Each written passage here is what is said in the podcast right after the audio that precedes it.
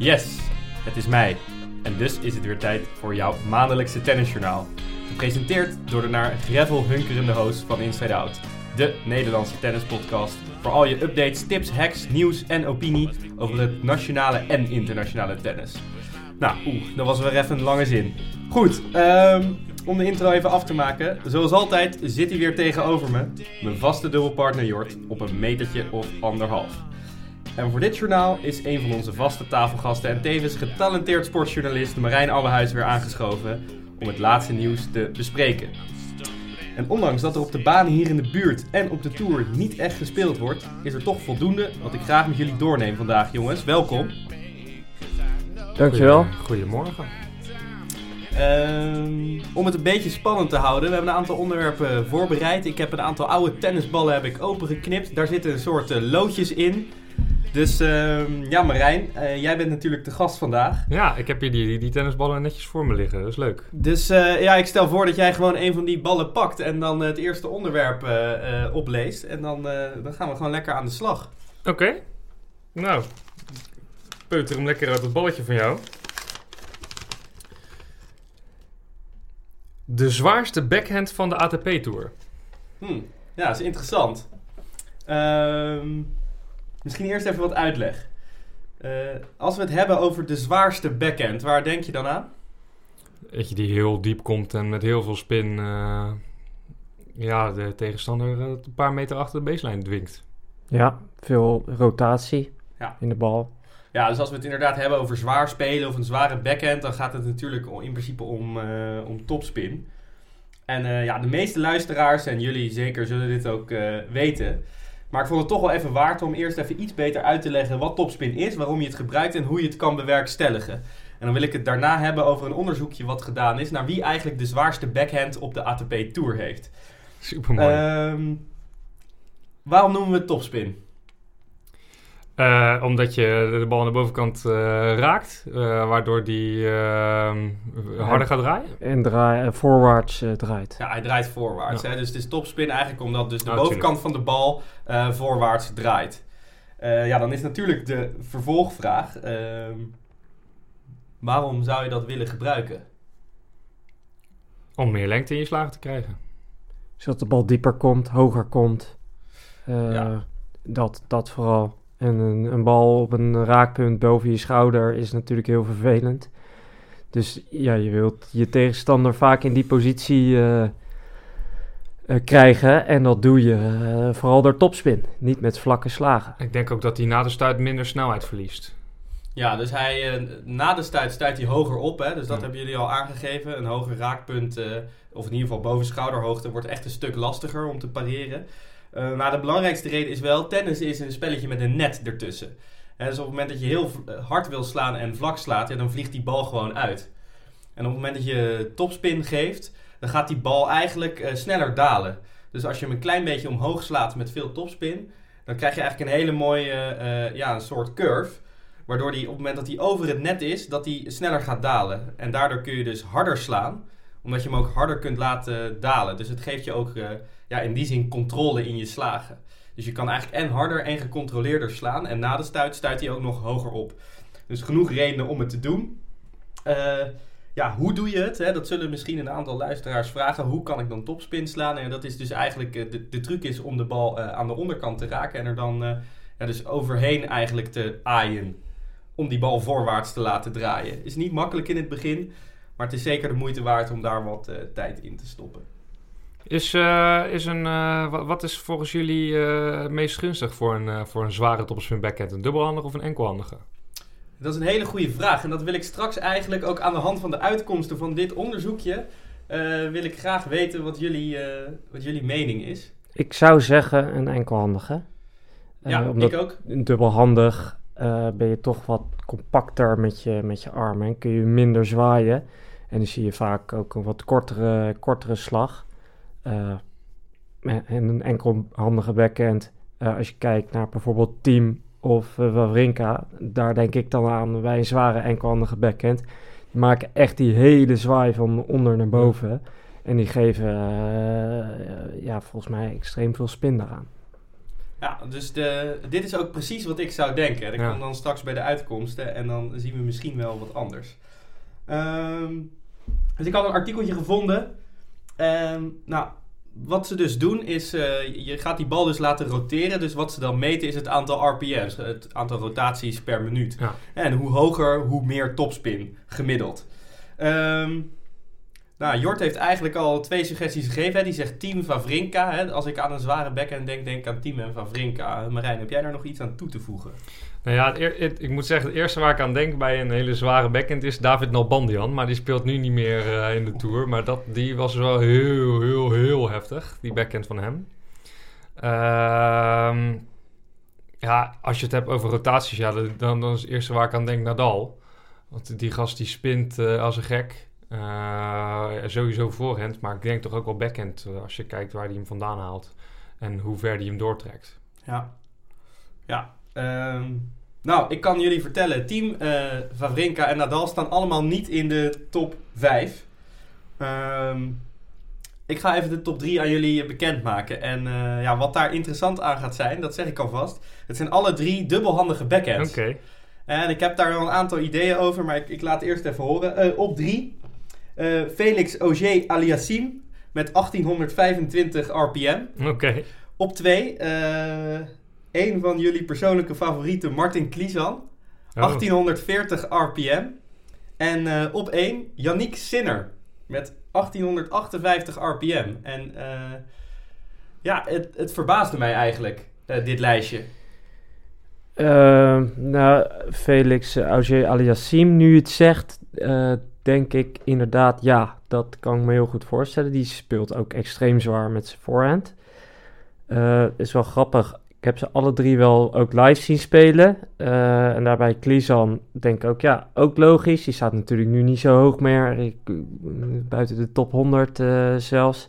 En eh Sinner verbaast me wel, want in mijn hoofd heeft hij toch wat meer een vlakkere Ja. backhand. Maar Klopt. Überhaupt vlakke slagen. Dat geldt Ja. voor Klisan in zekere zin eigenlijk ook wel. De- ja, de Klizan maar maait wel misschien echt. alleen de voorhand. Die slaat met die voorhand wel echt hard. Stuurt links, dan heb je meestal Ja. een wat langere...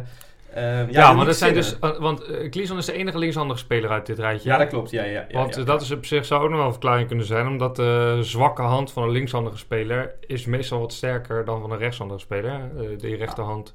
Dus daarmee kun je ook wat meer nog uh, Ja, is. Nadal ook, hè, die is, Ja. eh, was ooit was die rechts. Ja. Dus die is eigenlijk ook soort tweehandig. Ja. En dat verbaast me dat die niet in dit lijstje staat of in de top 5. Zeker als... eh, Ja, even misschien eh, ter vergelijking. Dus eigenlijk de top 3 zit allemaal zo rond de 1800 RPM. Eh, Nadal zit op 1250. Djokovic op 1150. eh, en Federer op 550. Eh, maar ja, dat heeft weer een iets andere reden. Federer sliced veel. ja. En op het moment dat je sliced, je kunt niet zo hard slicen Nee. als dat je spint. Dus Federer trekt het naar beneden omdat hij veel sliced. Dus kijk, een reden zou kunnen zijn dat je zegt van... Ja, oké, waarschijnlijk Yannick Sinner. Die sliced misschien gewoon nooit. Dus als je alles spint, dan is je gemiddelde hoger. Nou ja. Maar Djokovic en Nadal slicen ook niet veel. En die zitten toch wel echt een stuk lager. ja. Dan kan ik me voorstellen dat ja, bijvoorbeeld eh, een het- Djokovic... Auger Aliassim, die slijst wel regelmatig. Ja. Ja, ehm, kijk, en Djokovic kan ook wel heel direct retourneren bijvoorbeeld. Dus dan, dan, dan Gewoon blokken. Kijk, ja. returns zijn natuurlijk niet extreem eh, zwaar. Maar ja, een Nadal, 1250 RPM. Ergens dacht ik nog wel, zijn, zijn slag eh, met zijn backhand is niet onwijs lang. Maar kan het ook niet zo zijn dat, eh, dat je gewoon meer eh, spin ook in een bal legt als je, als je zelf het spel probeert te maken? Eh, ja, dus dat het speltype daar op, op van invloed is. Ja, want op het moment dat jij natuurlijk meer tijd hebt om een bal te slaan en hem ook te sturen, dan, eh, dan kan ik me voorstellen dat je er juist heel veel spin in legt, omdat je die hoek wil maken en die snelheid wil maken. En Nadal is natuurlijk best wel een beetje een counterspeler, die ook gewoon een beetje zijn grip eh, aanpast aan hoe de bal in de hoek komt en hem dan Ja. probeert eh, te passeren. Dus misschien waar. Kijk, ik weet natuurlijk niet precies hoe ze het berekend hebben. Eh, En, en sowieso, ja, dat verklaart waarom er geen enkelhandige spelers hierin staan. Die slijzen over het algemeen meer dan een dubbelhandige speler. ja, dat was een andere vraag die ik had. Denken jullie dat dat zo is? Dat als je enkelhandig speelt, dat je ook makkelijker naar die slice grijpt? Ja, dat denk ik wel. Oké. Ja, in ieder geval, eh, als je een beetje in de hoek wordt eh, gedreven, zeker. Maar want eh, die, vraag die ik net, stelde, ik weet zeg maar zelf, toen ik wat jonger was en, en wat beter wilde worden, ehm, had ik veel meer vertrouwen in mijn backhand dan in mijn voorhand. Was mijn backhand een dubbelhandige backhand. En toen heeft in de winter een van mijn trainers op een gegeven moment tegen mij gezegd: Ja, als jij meer uit je backhand nog wil halen dan nu, dan, dan moet je maar eens overwegen om de hele winter op een enkelhandige backhand te gaan trainen. Toen ben ik overgegaan op een, op een enkelhandige backhand. Ja. Om dus meer druk te kunnen geven, meer spin te kunnen geven. Dus ik zal misschien eh, dan, eh, dan die trainer nog maar even bellen om eh, te vragen waarom hij mijn tenniscarrière heeft verprutst. ja. Eh, overigens, eh team van de hele top 10 staat wel het hoogste. 1500 RPM gemiddeld. Want ik dacht eigenlijk ook meteen aan Dominique Ja. Team. Die, gewoon, die kan echt heel zwaar spelen met die en enkelhandige die kan ook lekker hangen erin. Een paar meter achter de En baseline. die legt overal heel veel energie in, Ja. in elke slag. Ehm, nog even terugkomend op Yannick Sinner. Ja, die staat wel bovenaan het lijstje. Ik heb vanochtend ook echt even wat slow-mo's en wat filmpjes van hem teruggekeken. Wat mij opvalt is inderdaad, die jongen, eh, zijn slagen zien er niet super bijzonder uit. Maar tegelijkertijd is het wel allemaal heel vloeiend. Mhm. En je ziet wel, die jongen die eh, eh, heeft wel een vrij, voor een backhand een vrij lange zwaai. Hè? En hij gebruikt zijn pols ook nog wel goed. Dus het is niet een super directe backhand. Ehm, en zijn zwaai is wat lang, zeker voor een backhand. Dus ik geloof wel dat hij daar toch wat extra RPM's uit kan halen. Maar ik vind wel dat zo'n statistiek toch aangeeft, en dat geldt ook voor zo'n Felix Auger Aliassime, dat zijn jonge jongens, die misschien nog niet zo consistent zijn als de top, maar als je puur naar dit soort statistiekjes kijkt, hè, gewoon naar eigenlijk een soort, eh, ja, een soort benchmark of een soort meetpunt van power output, hè, dat dit soort jongens gewoon echt bovenaan staan. Ja, ja een, enerzijds dat denk ik. En misschien ook wel dat zij eh, op hun leeftijd en met hun talent nog wat minder bereid zijn of wat minder, eh, minder snel de noodzaak zien en voelen om hun spel aan te passen aan, eh, aan Ja. hun tegenstander en hoe de wedstrijd verloopt. Dat ja, en, natuurlijk en, ook. en dat is wat je ook veel hoort van oudere spelers. Dat de, de, de oudere wat spelers wat meer denkers zijn, wat meer schakers. En dat de jongere spelers gewoon gaan staan en gewoon gaan, eh, gaan, eh, gaan rammen. En Ja. eh, niet daaraan denken. En als het goed gaat, dan gaat het goed. En bij de spelers die nu in de top 100 staan, gaat het heel vaak goed. Want dan staan ze daar niet. Nee. Dus die, die tendens zie je ook wel. En dat heeft er misschien ook wel mee te maken. Ja, ja, ik denk dus dat die RPM's, die zijn eigenlijk gewoon, is een keihard meetbare statistiek. Als jij die bal het hardst kan laten draaien, en dat is een combinatie van power en van techniek en de manier waarop je swingt.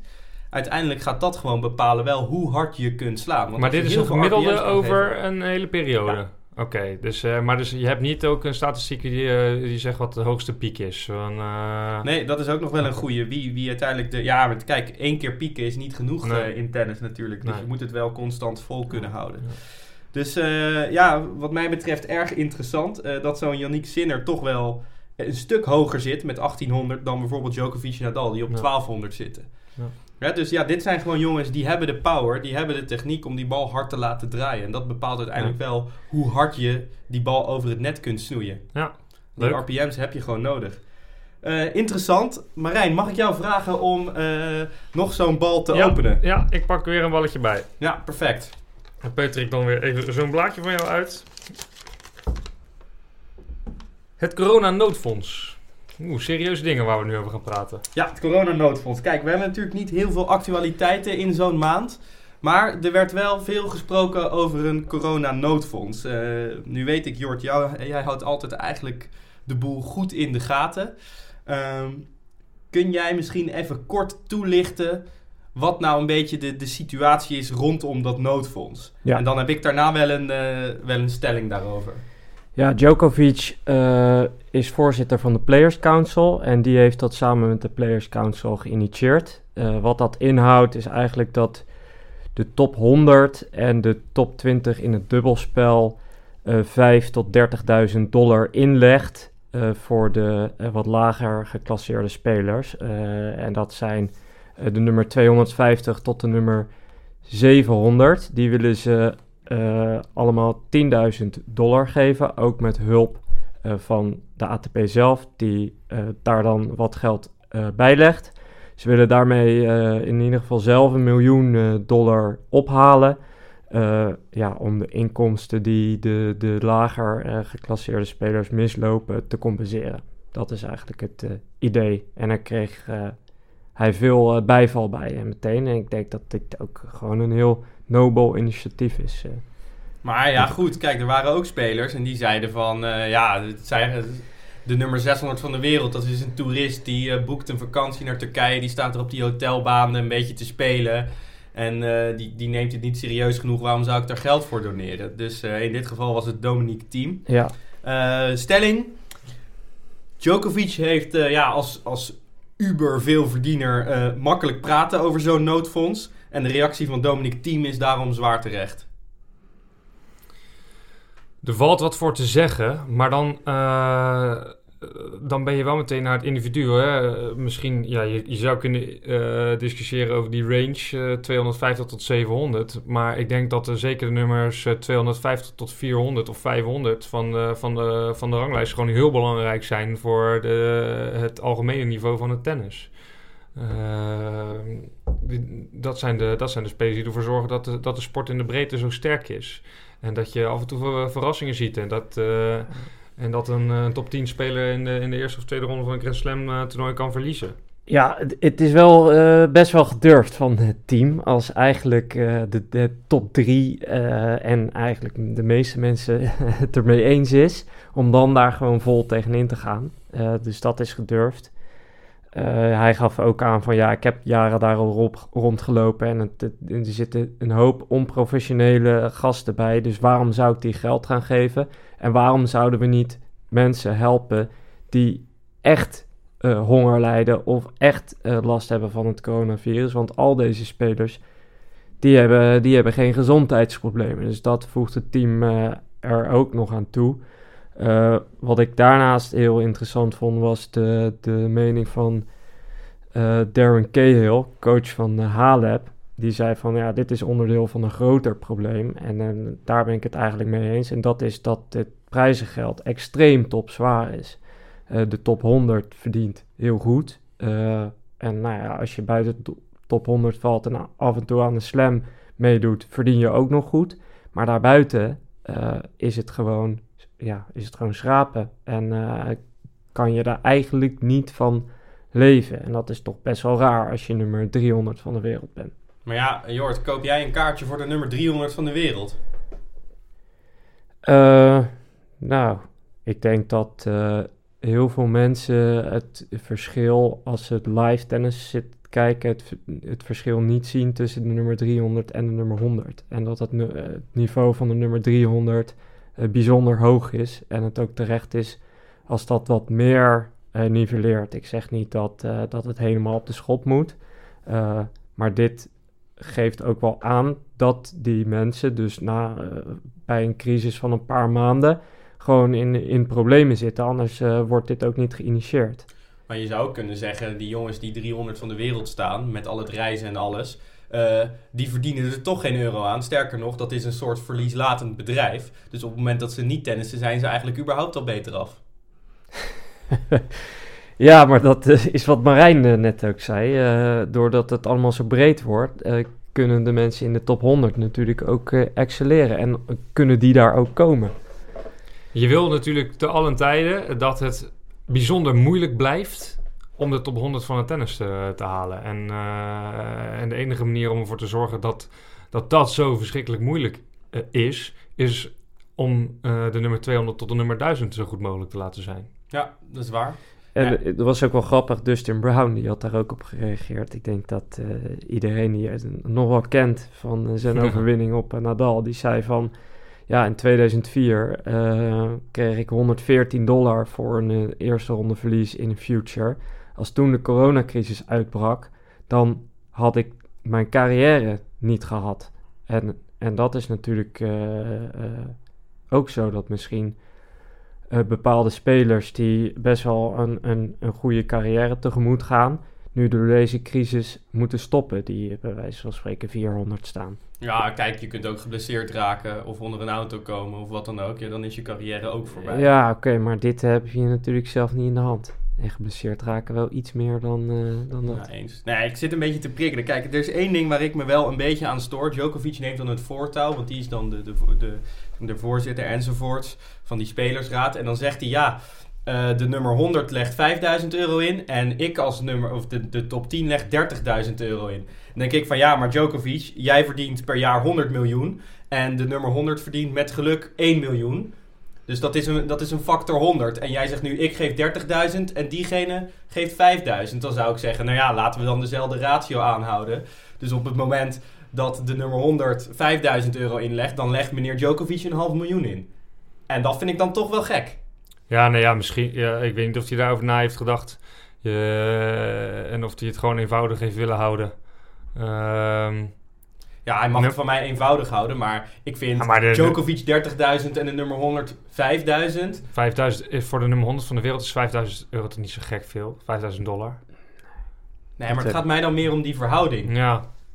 He, want het, het, hele punt is, ja, het is topzwaar. Dan zou ik dus ook zeggen, maar als jij zoveel verdient en jij wil het noodfonds opstarten, dan zeg je jongens, jullie doen 5000, ik doe 500.000. Federer was er geloof ik na, een week na de, na de uitbraak van, het coronacrisis, uh, van de coronacrisis uh, vrij rap bij om eventjes uh, een miljoen zussen frank aan een of ander goed doel te geven. Ja, dat is ook niks voor hem, weet je. Maar ja, kom dan niet met zoiets als 30.000 als je zelf 100 miljoen per jaar verdient. Ja, nou ja, goed, kijk. Ik bedoel, in eerste instantie is het initiatief natuurlijk gewoon heel mooi. En ehm, het is ook een beetje door de reactie van het team dat je, dat je dan daaraan gaat twijfelen of daar dat, dat een beetje omdraait. Ehm, kijk, hij had het ook niet kunnen doen. Uh, en hij geeft wel gewoon even 30.000 euro weg aan een, aan een speler die misschien heel onprofessioneel is. En met zijn uh, zijn tennistas uh, een, beetje, een beetje slapjes om zijn schouder over, over een future toernooi heen slentert. Um, dus ja. Ja, en ik denk ook uiteindelijk dat het team gewoon dat geld overmaakt. Maar ik vind het terecht het team dat hij wel stond er ook redelijk in zijn eentje voor. Dat was wel grappig. Uh, zeg wel veel over, over ook een beetje de wilskracht van zo iemand. Dus ja. ik denk van ja, weet je, ik, uh, ja. je, je, moet er gewoon ongelooflijk veel voor doen om, om, om dit niveau te halen. En ik geloof ook wel dat uh, dat team zo hoog staat. Voornamelijk vanwege een absurde arbeidsethos. dus ik kan me wel voorstellen dat je er dan op die manier een beetje in staat. Ja, ik ben het ermee eens. Dus uh, ik denk dat het goed is hoor dat het fonds er is. Ik hoop dat uiteindelijk iedereen gewoon dat geld overmaakt om de tennissport te blijven dragen. Ja, en ik hoop dat het ook wel mensen wakker schudt uh, en het grotere probleem uh, aan gaat pakken. Wat, uh, ik net wat, zei. wat misschien wel, want ik zit nu even te denken. Het kan natuurlijk ook zomaar zo zijn dat het nummer 700 van de wereld denkt van... ah, mooi, ik pak deze 10.000 uh, dollar even mee en uh, einde carrière. Ik ga wereldreis maken en daarna eens nadenken wat ik met mijn leven ga doen. Nou, er zijn heel veel, heel veel jongens uh, die rond de plek 700 staan. Ook in Nederland zijn dat misschien een aantal die zoiets hebben van... ja, ik probeer het inderdaad even ja. een paar jaar. En die zien dit nu als mooie uitstapbonus. Ja. Dat, dat, kan ook. Ja, dus ze zullen het, ze zullen het misschien dan, dan moeten aanvragen... en dan moeten ze misschien ook iets, iets fixen... van dat je dan wel de verplichting hebt om binnen een half jaar... nadat, nadat alle maatregelen zijn opge uh, Daan, dat je dan uh, minstens vijf uh, internationaal uh, Ik ja, ze zullen, daar, ze zullen daar goed over ja. nadenken. En dan, ja, dan hopen we dat ze in ieder geval weer snel de baan op gaan. Marijn, pak jij nog eens zo'n tennisbal? Hatsa, tennisballetje nummer drie.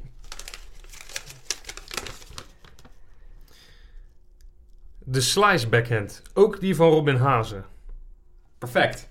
Ja, een stukje actualiteit. Er werd laatst uh, in andere media werd er gesproken over uh, de slice backhand. En met name die van Robin Hazen, of die, die te veel of te weinig zou toepassen. Nou vind ik, vond ik dat, daar wil ik het niet in detail over gaan hebben. Maar wat ik wel interessant vond, is de discussie omtrent de slice backhand. Hè. Toevallig hadden we het net al over de zwaarste backhand, als het gaat om topspin. Slice natuurlijk precies het tegenovergestelde. Uh, en ik was benieuwd, hè, uh, in principe wordt met de slice toch wel vaak nagedacht over een verdedigende bal. Hè? Je, je, je, komt uit de hoek of je wil het spel vertragen of je kan er nog net bij en je slice, want je hebt iets meer reach. Um, maar ik was wel benieuwd naar jullie mening over aanvallend slicen. Nou, je zag dat vroeger natuurlijk extreem veel. Uh, als je kijkt naar uh, Richard Krajcek, die sliced alleen maar, of bijna alleen maar geloof ik, en liep daarna op. Ik denk dat aanvallend slicen zit ook even na te denken. In, in het hedendaagse tennis uh, zie ik minder gebeuren. Ik zie wel dat iedereen eigenlijk kan slicen. eh, waar je dat voorheen misschien ook niet zag. Iedereen heeft gewoon een goede, degelijke, verdedigende slice. Een verdedigende slice, ja. Maar Ja, die ja. aanvallende slice, ja, ik zie het Federer nog wel eens doen. Oplopen na, na een goede slice aan de hoek. Maar ehm, ik vraag me af of dat heel veel effect heeft eh, gezien het zo hard gaat tegenwoordig. Eh, en een slicebal misschien net te langzaam is en die er gewoon langs wordt geslagen. Dat is wat ik nu denk, eh, zeker op topniveau. Je, je, kan, je kan een slice eh, backhand natuurlijk, als je een hele goede voorhand hebt, wel heel mooi inzetten als een, als een behoudend, indirect aanvallende bal. Eh, door hem gewoon heel... ehm Medvedev deed dat tegen, tegen Djokovic heel goed. Gewoon heel, heel bewust op een bepaalde plek te leggen. In de hoop dat de tegenstander dan niks anders kan dan jou gewoon een mooie kans geven om, om je backhand heen te lopen en je voorhand weg te slaan. Eh, Fernando Ja. González was daar echt een meester in. En denk ik niet eens dat hij echt verdedigde met die slice, maar hij gebruikte die slice gewoon om, om, om, om de kans te vergroten dat hij die hoek kreeg met zijn voorhand. Want dat kun je natuurlijk doen. Hè? Op het moment dat je heel Ja. traag sliced, je, je weet zeker, zeker als je hem diep krijgt, dat de bal die je terugkrijgt, die gaat gewoon minder hard zijn dan op het moment dat je hem vol slaat. Ja. Hè, dus je kunt vertragen. Niet alleen je eigen bal vertragen, maar de bal die terugkomt is ook weer trager. En zeker als je hem op een neutrale plek legt, door het midden of wat dan ook, dan kun je wel kansen creëren voor Het is jezelf. Super moeilijk om, om zo'n zware, om te antwoorden met zo'n zware topspin backhand. Ja. Eh, dat is echt, dat is, dit is bijna niet te doen om die te slaan eh, als reactie op een, eh op een geslicede backhand. Is, dit een, eh, is dat een aanvallende slice? Als inderdaad... Een, Nee, dat is een Nee. opbouwende slice, ja. zou ik zeggen. Ja, precies. Ja. Dus ik Dat zie, ik een- dus een, maar ook een opbouwende slice zie je niet zo vaak. Hè. Ik zie het vaakst een verdedigende slice. Want ik zit in de hoek. Ik probeer hem in ieder geval maar laag weg te leggen in de hoop dat de volgende bal niet direct weggeslagen wordt. Ja, je, je ziet eh, vaak ook eh, als de een sliced, de ander terug gaat slicen om inderdaad niet dat voordeel weg te geven. Ja. Dat zie je vaak. Eh, En een soort van halve dropshot. Eh zeg maar, ni- niet echt een dropshot, maar gewoon een half korte bal is natuurlijk ook, eh, zo ook aanvallende slice in, in zekere zin. Als je hem inside-out slice bijvoorbeeld.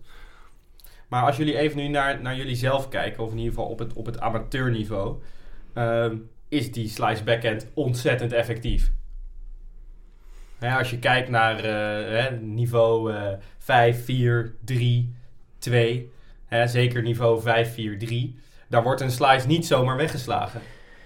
Nee, nou ja, daar hangt dat natuurlijk ook weer vanaf hoe goed je slice is. Over het algemeen op dat niveau zijn is een slice niet per se heel goed. Uitzonderingen daar gelaten. En dat heeft er dan mee te maken dat hij niet zo laag blijft. Dat hij niet zo diep komt. Ehm, dus dat is denk ik wel de kunst. En eh, eh, op dat niveau is het natuurlijk... eh, kan het wel eh, heel rendabel zijn om er wel achteraan te lopen. Eh, en ook een, een ja, soort halfkorte slice te spelen en daar achteraan te lopen. Ik merk dat zelf heel erg, dat als je op een korte bal moet lopen en iemand eh, loopt erachteraan, dat je toch een beetje, eh, dat je keuzes beperkt worden. Eh, en daarin kan die gewoon heel effectief zijn. Ja, ik geloof er eh, op amateurniveau zeker in dat, je die, dat die slice best nog wel wat onbenut gelaten wordt. Ja, nou ja, ik ben echt met mijn enkelhandig backhand echt het schoolvoorbeeld van iemand die de slice voor puur en alleen gebruikt om mezelf een beetje te ontlasten. Als, die, als ik te zware topspinballen op mijn backhand krijg. Ja, ja, daar kan hij natuurlijk goed voor werken. Ja, en je kunt als je, als je regelmatig slice, kun je een dropshot makkelijker camoufleren. Ik denk dat hij daarvoor ook een indirect voordeel heeft. Ja, maar goed, dan moet je wel een dropshot kunnen slaan. En dat is op amateurniveau nog wel, wel iets lastiger. Het is een van de lastigste ballen. om, Ja, eh, maar het, het, het is in ieder geval, het helpt als iemand hem niet van tevoren aan ziet komen. Ja, zeker. Ik heb wel eens ik, anderhalf uur alleen maar backhand slice getraind met een, eh, een, een, een, een, ja, wat oudere speler die eh, echt een hele goede speler uit de regio, eh, hoe heet die, Duparent.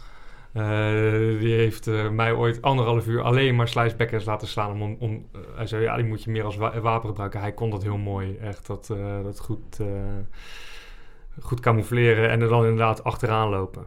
Het is wel echt, maar ik vond het een bijzonder, eh, bijzonder moeilijke slag om, eh, om op die manier onder de knie te krijgen. Wat ik heel mooi vind, op het moment dat je het kan, dat je hem probeert driekwart te pakken, ietsje hoger, zeg maar tussen heup en schouderhoogte, meeneemt en hem eigenlijk eh, door het midden laag neerlegt en er dan achteraan loopt. Want dan geef je zo weinig hoek weg, zeker als die bal laag blijft. Eh, dat is een bal die ik weinig zie. Hè, want het is best wel aanlokkelijk om die slice rechtdoor langs de lijn te geven. Of om hem kort cross te slaan en er dan achteraan te lopen. Maar dan geef je veel hoek weg. Dus uh, ja, een, een, tip waarvan ik heb gezien dat het gewoon echt goed werkt. Zeker op het moment dat je tegenstander niet super comfortabel is. Is sla zelf die slice drie kwart diep door het midden en loop er achteraan. Want je geeft echt heel weinig hoek weg. Um, ja, en je zet je tegenstander daar toch wel mee onder druk. En zoals Jort zei, um, dwing je diegene een keuze te maken. Um, Wat wel grappig is uh, aan Federer de laatste jaren met zijn slice, ik ga er niet te lang op in, uh, is dat hij bijvoorbeeld tegen Djokovic, vind ik dat hij uh, heel veel sliced relatief. En tegen Nadal helemaal niet meer. Nee. Bijna helemaal niet meer. Nee, dat, is, uh, dat klopt. Dat, uh, Terwijl die vroeger deed hij dat... Nou, ja, dat bleek te ja, veel. Te veel, ja. Ik heb, ik had echt... Uh, ik heb er wel eens op de radio iets over, iets over moeten zeggen... toen die in dat één jaar vier keer van Nadal won. Aan het einde van het jaar won die, ik denk Shanghai finale. Ja, of op de finals misschien? nee, nee, was ervoor. Oké. Okay. Um, ja, Parijs. ja, toen won hij in ieder geval voor de vierde keer grote, uh, dat jaar een grote wedstrijd van Nadal. En toen uh, heb ik geprobeerd uit te leggen dat dat dan misschien wel met uh, te maken had. Die zei van ja, ga eens wat dwingen in je backhand. Want ja. in, in de tijd van Lubicic was Federer natuurlijk vooral met zijn doorgeslagen backhand echt heel sterk. Dat, dat heeft hij inderdaad heel, heel erg aangepast, ja. Mooi jongens, uh, leuk onderwerp. Uh, laatste onderwerpje, uh, laat dat laatste kaartje maar liggen voor, voor wat het is met die, met die tennisballen, Marijn. Oké. Okay. Want ja, we moeten ook streng zijn en ik zit te kijken, we zijn alweer al eigenlijk een beetje in een overtime situation. natuurlijk als laatste, meest ludieke rubriek van het journaal. bedankt allemaal weer voor de inzendingen. De afgelopen, het afgelopen crypto-kanon bleek een lastige te zijn. Hè? De omschrijving was deze top 100 speler. Geen Europeaan, glijdt van hoek naar hoek. Uh, Vazek Pospislide was helaas niet goed. uh, we hadden het over Pablo Que Vaseline. Uh, ja, wat ver gezocht. Het was geen beste. Uh, ik steek de hand hier volledig in eigen boezem. Uh, geen punten gescoord deze ronde. Dus daarom dit keer een wat makkelijkere. Uh, deze WTA top 10 speelster brengt verfrissing op een hete zomerdag. Dus deze WTA top 10 speelster brengt verfrissing op een hete zomerdag.